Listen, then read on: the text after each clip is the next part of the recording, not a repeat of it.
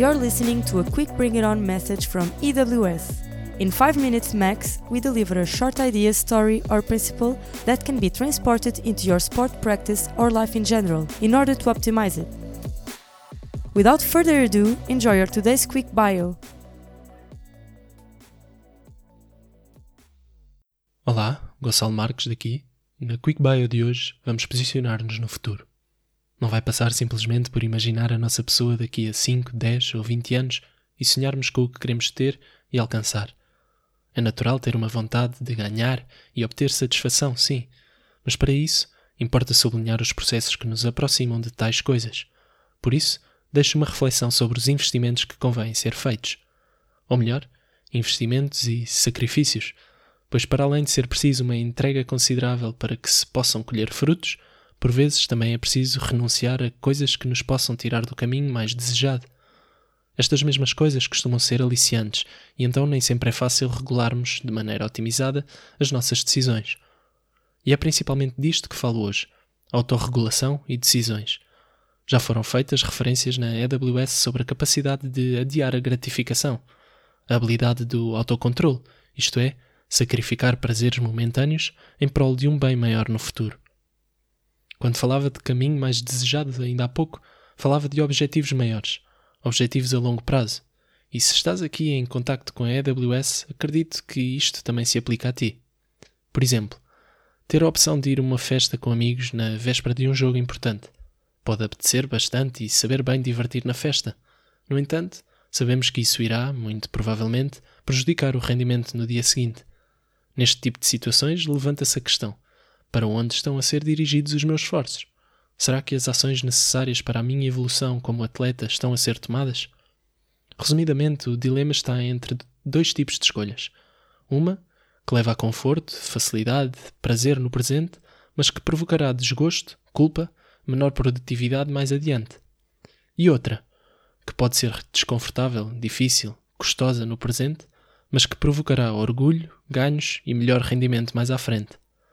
Um aspecto fundamental para que nos inclinemos mais para o segundo tipo, idealmente, em que se dão passos em direção ao nosso crescimento ou ao desenvolvimento do que quer que seja para que trabalhemos, e em vez de passos de volta para o conforto, é a conexão que temos perante o nosso eu futuro. E um estudo fascinante levou pessoas a fazerem uma ressonância magnética ao cérebro enquanto faziam diferentes tarefas. Primeiro, o investigador pediu para a pessoa pensar nela própria. Nessa altura, ativa-se uma região associada a isso mesmo, a um padrão do eu. Em segundo, era pedido para pensar num estranho.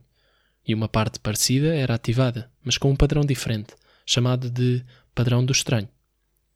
Previsível o cérebro processar os dois de maneira diferente, certo? Em terceiro lugar, era pedido à pessoa para pensar em si, 10 anos no futuro. Foi aqui que algumas pessoas demonstraram a ativação do padrão do eu enquanto outras demonstraram maior ativação do padrão do estranho. Basicamente, o que isto quis dizer é que há pessoas que, ao pensarem no seu eu futuro, o tomam como outra pessoa qualquer, um estranho. Houve outras que provavelmente se identificaram mais com esse eu futuro, verificando-se a maior ativação do primeiro padrão. Trocado por miúdos, quando pensamos em nós no futuro como um estranho, tendemos a descuidar em escolhas que temos no presente. Não seremos tão movidos por eh, recompensas a longo prazo, não lhes damos tanta importância e valor. Só queremos o que sabe bem no imediato. Quanto maior a sensação do eu presente estar ligado ao eu futuro, maior a probabilidade de decidirmos racionalmente, de conseguir arrefecer a nossa reatividade no surgimento de impulsos e, por fim, de adiarmos a gratificação para que o eu futuro beneficie. Isto é um apelo à conexão, à compaixão. E formas de desenvolver esta ligação com aquilo que mais importa para nós passa por olharmos para fotografias de nós com 70 anos. Lembro que já há aplicações para fazê-lo. Ou de escrevermos cartas de gratidão para nós mesmos, vindas da nossa versão futura. Ou mesmo encararmos a nossa morte. E para fechar, será que tens comportamentos imprudentes e tratas do teu eu futuro como um estranho, com frequência? Em que posição podes deixar a tua pessoa, no futuro, para prosperar? Que ações podes tomar atualmente que tornem os teus sonhos mais acessíveis. Convido-te, acima de tudo, a examinares aquilo que valorizas. Quais são os valores pelos quais queres viver? E quais queres desempenhar no desporto em que competes? Alguma coisa que queiras partilhar nestas linhas? Ou então ideias para inverter as tais gratificações momentâneas e que não são as mais acertadas? Peço que comentes ou que converses com alguém sobre isso. Por um trabalho mais eficiente no desporto, despeço-me para a próxima Quick Bio. Até lá, We hope you enjoyed today's quick bio. For deeper dives on topics around sports psychology, please visit ewsport.eu. You can always reach out by commenting or leaving a message if you have a question. Again, to learn more about what can improve your mental and physical game in your sport, go to ewsport.eu.